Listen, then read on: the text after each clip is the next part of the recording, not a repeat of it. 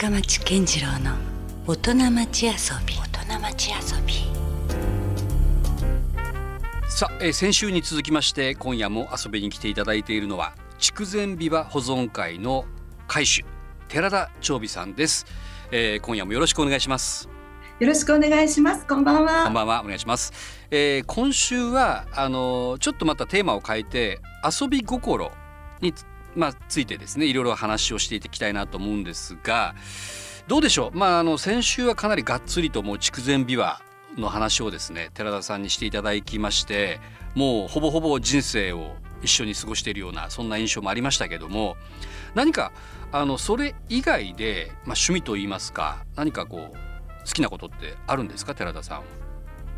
そうですね。実はもう一昨年の12月うにん筑前琵琶保存会の会主になったばかりで、うんまだまだたくさんのことを勉強しなければいけなかったり、うん。整理したり構築しているところですので、うん。またコロナの影響もありまして、はい。遊びの時間というのは現在なかなかあの取れてはいないんですまあね旅行とかも行けませんしね、ここ1年ぐらいはねずっと。そうなんですよ、本当は美味しいもの食べて美味しいお酒を飲んでうん。お話しすることが大好きで、うん。あのいるんですけれどもコロナのおかげでなかなかに今はできません、うん。はいうん。旅行もそうですね。なかなか行くことはないですが、うん。まあ、演奏で遠くまで行ったり、うん。取材のために出かけたりというところでしょうか、あ、まあ、琵結構それは琶をしてなかったら行かないところにもなかなかあのい行ってますね。もうかなはい。りその全国各地回ってらっしゃるんですか？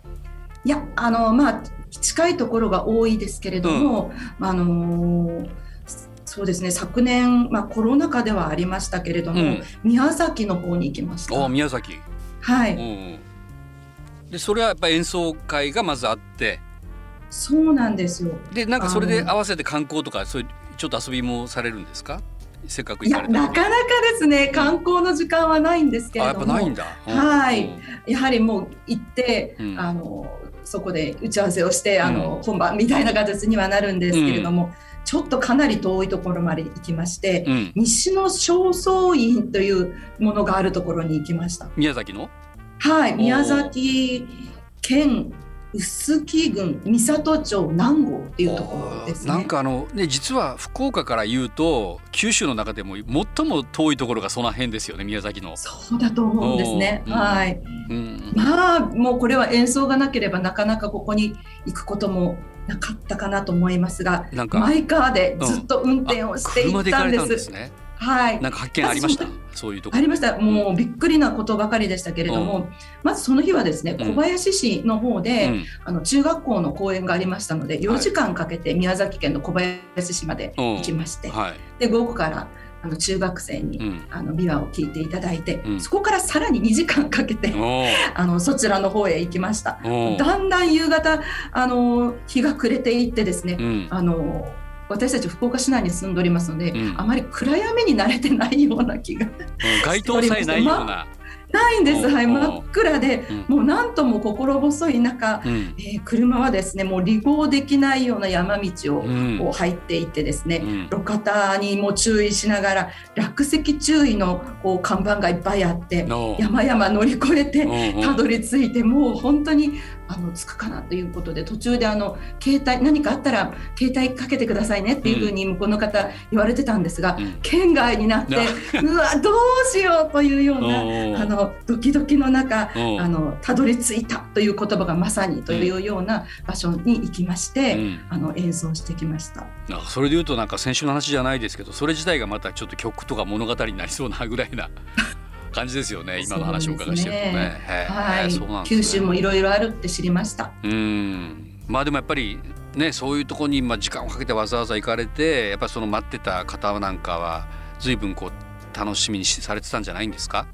そうなんです。これがですね、ぜひとも行かねばと思って、うんあの背中を押してくれたのが、はい待ってる子どもたちが中学生、高校1年生になったばかりの子どもたちだったんうんまあですね。本当はまだ若い人たちですね。そうなんです。うん中3でそこのやっぱ高校がないので、うんあの高校はその地域から出ていくことになるんですけれども。その記念卒業記念のイベントとして、うんクラウドファンディングで立ち上げられていたんですね。うんであの3月うんコロナ禍でできませんでしたので、あの11月にあのその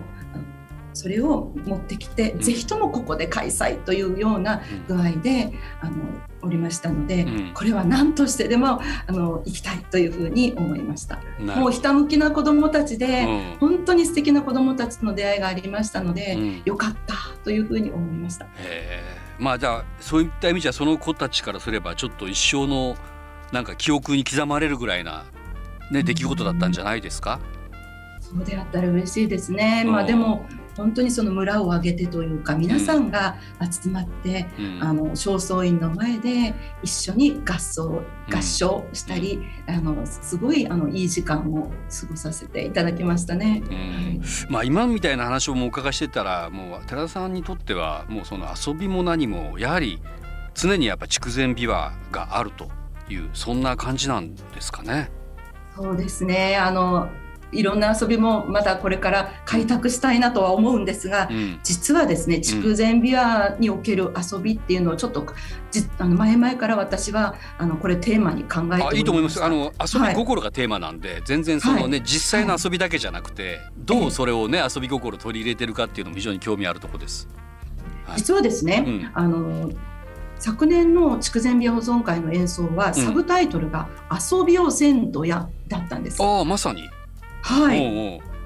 これはですね先代の青山局主会主がお気に入りだった、うん。あの言葉で、うん。昨年先生が亡くなられた追悼の演奏会でしたので、うん。その追悼の意味を込めて「遊びをせんとや」とつけたんです。でこれうん。両人秘書の一節なんですよね実あは。あはい。はい、語源的にはなんかかこれはどういうふうにそれ理解したらいいんですかねその遊びを先祖やっていうのは。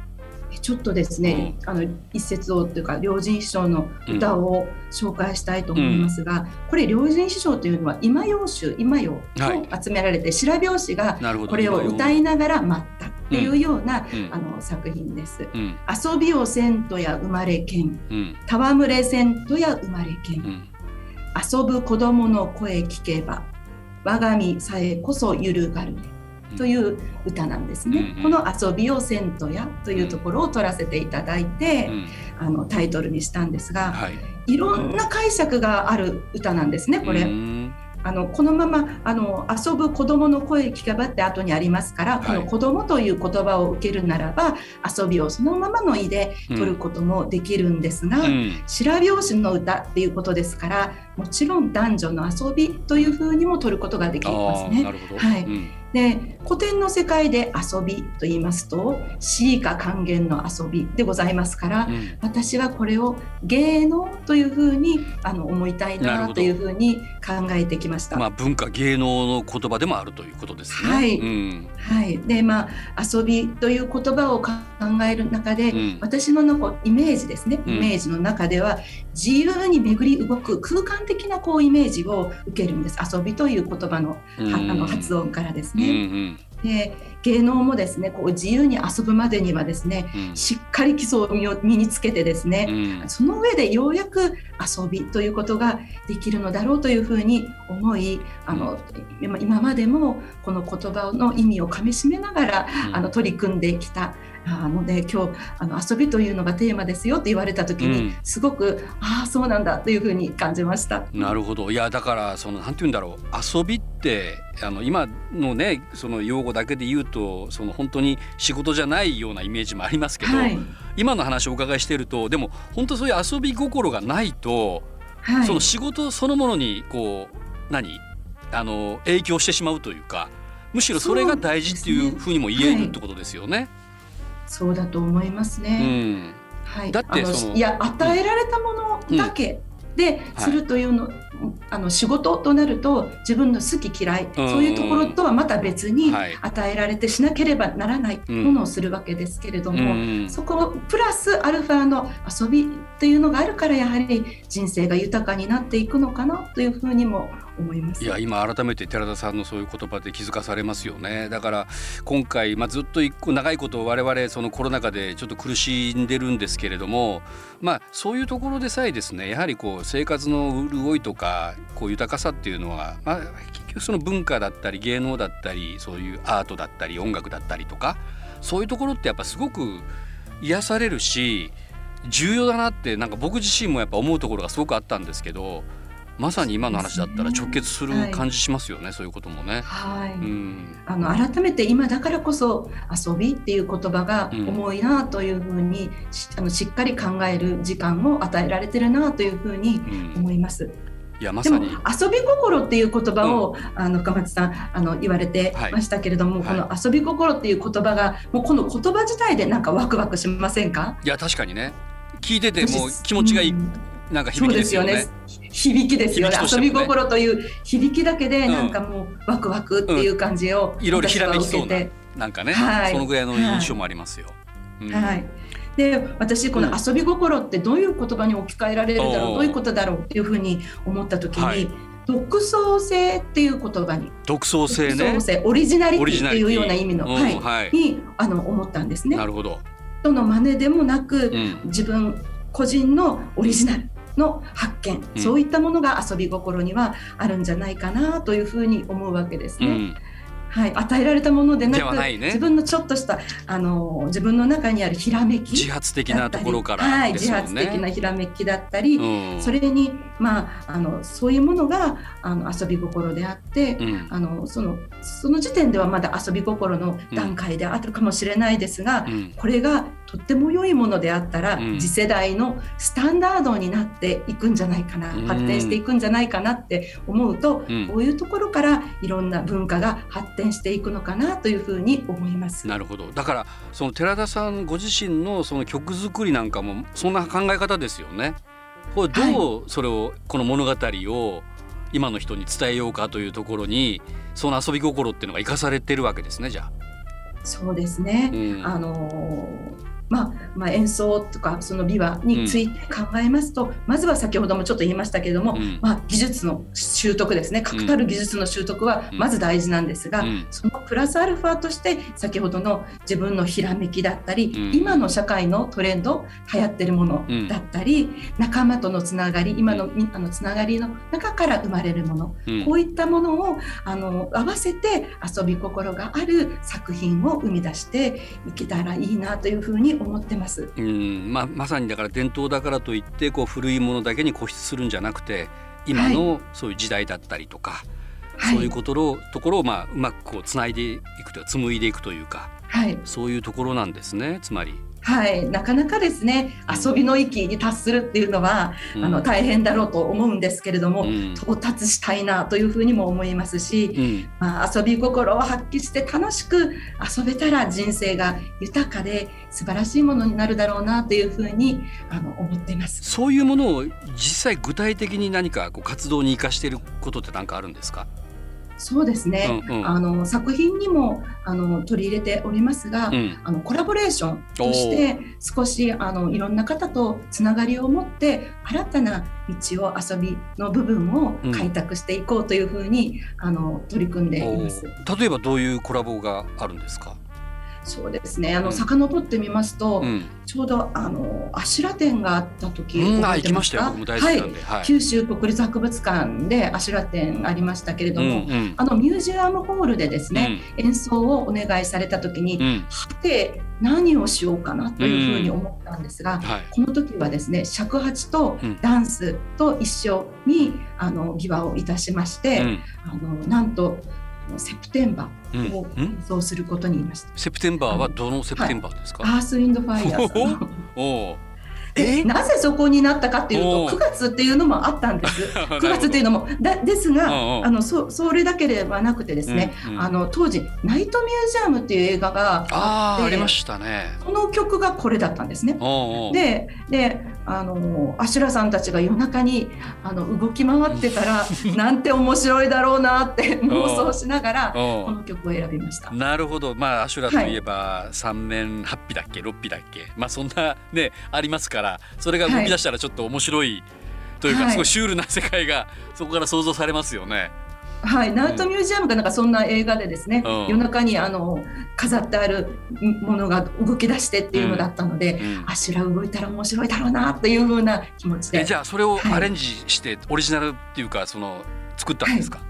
はい、ビバと尺八と、まあ、カラオケに乗せて、そしてダンスも入れて。というので。歌も歌ったんですか、セプテンバー。いやいや、歌はしませんでしたけれども。そうなんですか？はい、はい、音楽で、あの、しました。はい。ええ、もうそれめちゃめちゃそれ聞きたかったな。それ面白そう。はい。楽しかったですね。ああ、なるほど、そういうもう全然なんかありえないようなコラボもあるんですね。じゃあ。組み合わせというそうですね、うん、皆さんをあっと言わせることが生きがいかもしれないですだから、うん、なんか発想がないような皆さんに発想がないようなところを探して探してちょっと驚いてほしいなという思いであの作品作りもしてます。他にも何かあります？そういう今までの過去の部分でもこれからでもねあのその頃からですね、うん、いろんな取り組みをしておりますし、うん、え実はこの秋にもですね、はい、あのそういったものを予定しております。例えば今ですとあのグレンゲを琵琶でやってみたりこれもまた日本舞踊はい日本舞踊と一緒に、あのやってみたりパプリカをビアで演奏してみたりそういったものを予定してます。あそうするとなんか今の、まあ、若い人たちっていうか子どもたちにも響くでしょうね。そうなんです。子供のイベントなのであの子供さんたちにもあビワって面白いかもっていうふうに思っていただけるとありがたいんですが。なるほど。だからまあその伝統と言いながらもすごく今っぽいですよね。そうですね、うん、はい。なるほど。じゃあそういうことがもう次々と起こってるんですね実際はねそうですね。あの、これからもますます取り入れていきたいなというふうには思っています。なるほど、まあ、寺田さんとはあの先週も冒頭でお伝えしたように実は、えー、つい最近福岡音楽都市協議会というですね新しい、まあ、任意団体が立ち上がりまして、まあ、これがちょっと面白いのは要はその音楽のジャンルってやっぱりこうジャンルが違えばなかなかこうつながりがないんですけれども、まあ、福岡っていうのはそもそもコンパクトシティだしまあ画面にという言葉もありますけどもねいろんなものがこう距離的にも近いというところでこう混ざり合うそういう可能性も秘めてるので、まあ、せっかくなんであのまあ、別にそのロックやポップスとかジャズとかそういうことだけじゃなくて、えー、そこにもちろん、え、寺田さんのような伝統音楽であったりクラシックであったりとかそういうところまで横つながりで行って何かまたこれからの新しいものを生み出すきっかけを作りたいなと思って、え立ち上がったところもありましてでそんな中寺田さんにもですね理事として参画いただいているということですよね。もうありがたくも協議会の理事という立場でメンバーに加えていただき本当に感謝いたしております。こちらこそありがとうございます。はい。まあ、魅力ではありますが、まあ、音楽であふれる街福岡を目指してですね、うん、何かあのできればというふうに思っております、はい。まあ、十分ねあの個人的にも活動されていらっしゃいます保存会もありますからあのあるとは思うんですけどもどうですか？このあえて福岡音楽都市協議会ができたからこそあえてこうやってみたいこととかこれから。そうですね、うん新たな出会いを楽しみにあのしてます、うん、コロナが少し収ま収まりましたら、はい、あのもっといろいろ活発に交流ができるんじゃないかなというふうに期待いたしております。まあ先ほどのねなんかコラボの話とかもそうですけども十分なんかただ単にね自分たちのやってることだけをこう皆さんにこう聞いてくださいということではなくてそこでこうどんどんどんどん今という考え方価値観ともこうつながっていくようなそういうこうアイデアみたいなものもたくさんね持ってらっしゃるからいろいろできそうですよね。そうですね、うん、あの音楽好きな方たちが集まるわけですから、うん、ビバも結構面白いよって思っていただけるあの機会かなというふうにも捉えてます。もう私自身も非常にこう気づきといいますかその音楽都市協議会をねなんとかこう面白くしたいなという中で改めてこうその筑前琵琶という、えー、楽器に僕もこう出会ったところもありますしで実際も寺田さんのねあの生演奏といいますかまああの九州経済フォーラムというねイベントの中でも改めてそんな中あの聞かせていただいてやっぱりこうすごいんですよ。改めて生でこうねその体感するともうほんと空気がピンと変わるというかその寺田さんが演奏を始めて歌い出す瞬間にもうその場の空気がなんだろう独特な何かこう空気感に包まれますよね。まあ楽器の持ってるやっぱり特性でしょうか、うん。うん、楽器がやっぱりいいんだなっていうかあの音がですね、うん、あの独特のなんかこう響きですよね。また琵琶の楽器というのが、あのなんかこうなんだろう。こう共鳴する音っていうのが非常にこう独特だし、ではい、でもねそのそれだけじゃないんですよ。やっぱ寺田さんのねお歌。歌がまたね語りのようなそしてまたそれが歌であったりとかその黒田節を僕はねその時にあの拝聴させていただいたんですけれどももう全然僕が今までこう耳なじんでいた黒田節とはまた全く違う黒田節でしたもんね筑前琵琶で聞くと。うん、あのいわゆるあの福岡民謡の黒田節だけではなくて、うん、その前後にストーリーをつけることによってよりあそういうお話だったんだ。黒田節ってそういうことだったんだっていうのを理解いただけるのではないかというふうに思ってます。うん、いやだからこれをねそのただね普通のこう曲を演奏すると違って、まあ、それを創作もするしどうかしたらあのまあ1曲20分だったりとかそういう尺の長さもありますけどもこれってなかなかいざ演奏したりとか作る上で大変じゃないんですか？そうですね、うん、でもそこが大変とはあまり思わないあそうですか。かもしれない、うん、やっぱり好きなんでしょうかね。はい、いやだからなかなかねこうそのどうですか？ちゃんとこう覚えてらっしゃるもんなんですか？その全てを。ああの琵琶の場合筑前琵琶の場合は、うん、まあ、あるあのいろんな方もいらっしゃるでしょうが、はい、うちはあの譜面を見ながらというか本を見ながらしますので、うん、あれですけれども、楽譜がですね、あの五線譜のようにしっかりしていないので、あの大半がやっぱり暗記です。いやそうでしょう。だから独特っぽいですよね、はい、譜面もねなんか、はい、普通の人が読んで読めそうなものでは多分ないだろうし。歌詞はあの日本語なのでわかるんですけれども、うん。はい、それ以外のあの音楽の部分ですね、はい、楽器の部分はもうあの間とかそういう呼吸感っていうのはもう体感で身につけなければいけないというか、うん、身につけていないと演奏できないような感じになってますね。これ何やったっけみたいにならないんですか？どうですか？あまり考えたことないですけれども。あのはい。すごい。ちゃんとそれはじゃあまあね刻まれてるっていう感じなんですね。そうかもしれないですね。どうですか？あのもちろんその教育会の話もさせていただきましたけどもなんかあの寺田長美さんご自身がこれからもっともっとこんなことがしたいとかこうありたいとかっていう思いっていうのはありますか？はい、まずはこの秋の演奏会、うん、その他イベントに全力で 取り組みます、はい、そしてあの常日頃思っていることなんですけれども、うん、毎日この福岡の街で琵琶の音がどこかで聞こえていたら嬉しいなっていうふうに考えます、うん、もちろんお稽古でいいんですが、あのお客様を前に演奏しているならばなおいいなというふうに思います。はい、その他に、うん、もうたくさんやりたいことは実はあってですね、うんうん、あのあの琵琶の演奏者を育てていきたい、はい、どうですか？ここ、最近で言うとその新しく始められる方っていうのは？そうですね。やっぱりなかなかあの出会いが難しい時期ではありますけれども、うん。うん、今ねタイミング的にも、はい、問題もありますしね、はい、あの今年ちょっと秋にそういう子どもたちに対するイベントがあったりしますので、はい、あのいろんな方にできればお子さんにも、あの琵琶を体験していただき、うん、あ琵琶に興味を持ってくれる人たちが増えたらいいなというふうに思っています。それからですね、はい、あのまあ、弾かなくとも琵琶ファン、あの方を増やしたいですね、うんうん、演奏に聴きに行くのが大好きだよっていう方もたくさんいるとありがたいですし、うん、この方々がいないとやはりお客様がいなければ成り立たないというところもありますので、うん、琵琶ファンの方々もたくさん増やしていきたいですし、うん、まだ博多の琵琶の歴史を整理して残したいっていう気持ちもありますしまだまだ新しい曲も新作も作らなきゃいけない。もう本当に欲張りです、はい、いやいやでも本当ねまあ地元のそういう楽器でありながらまだまだその一般的にはこうレアな楽器とも言えるしえー、まだまだ聞いたことがない方もたくさんいらっしゃいますからね。まずはそのきっかけを、はい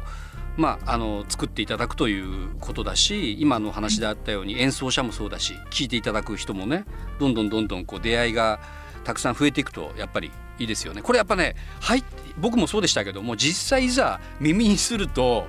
やっぱりこう残りますよ。間違いなく、うん、体感が大事ですね。体感大事ですね、はい、だと思います。じゃあそういうところでもまあまさに筑前ビア保存会の会主でもいらっしゃるわけだから、はい、それがこれからのますますの活動にはなっていきそうですね。はい。あの頑張ってまいりたいと思います。うん。あの話にも出ましたように11月6日には、えー、桃地パレスでね第57回の定期演奏会も間近に控えていらっしゃるということなんで、えー、今日のねあの放送を聞いてやっぱ筑前日は生で聞いてみたいなとあの思った方もたくさんいらっしゃると思いますのでそういう方は是非この演奏会にですね皆さんに参加していただきたいと思います。ね、筑前ビアの悠然な音にこうね包まれるという機会でもあるかと思いますので、でまあぜひこういうのちょっといい機会にしたいですよね。ぜひあの体感していただきたいなというふうに思っておりますので、はい、あの皆様のお越しを本当に心からお待ちいたしております。うん、もう本当福岡に暮らしているんだったらなおさら一度はこの筑前ピュアをねちゃんとしっかり生で聞きたいということじゃないかなと思いますので、はい、よろしくお願いいたします。どうぞよろしくお願いします。はい、あのまあ福岡音楽都市協会の方もですねぜひ引き続き寺田さんよろしくお願いします。こちらこそお世話になります、ね、よろしくお願いします。あの新しい面白い仕掛けもしていきましょう。こちらの方です、ね、はい頑張りましょう。はいということで、えー、2週にわたって、えー、お迎えしたのは筑前琵琶保存会の、えー、会主寺田長美さんでした。どうもありがとうございました。ありがとうございました LoveFM Podcast. LoveFM のホームページではポッドキャストを配信中。スマートフォンやオーディオプレイヤーを使えばいつでもどこでも LoveFM が楽しめます。LoveFM.co.jp にアクセスしてくださいね。LoveFM Podcast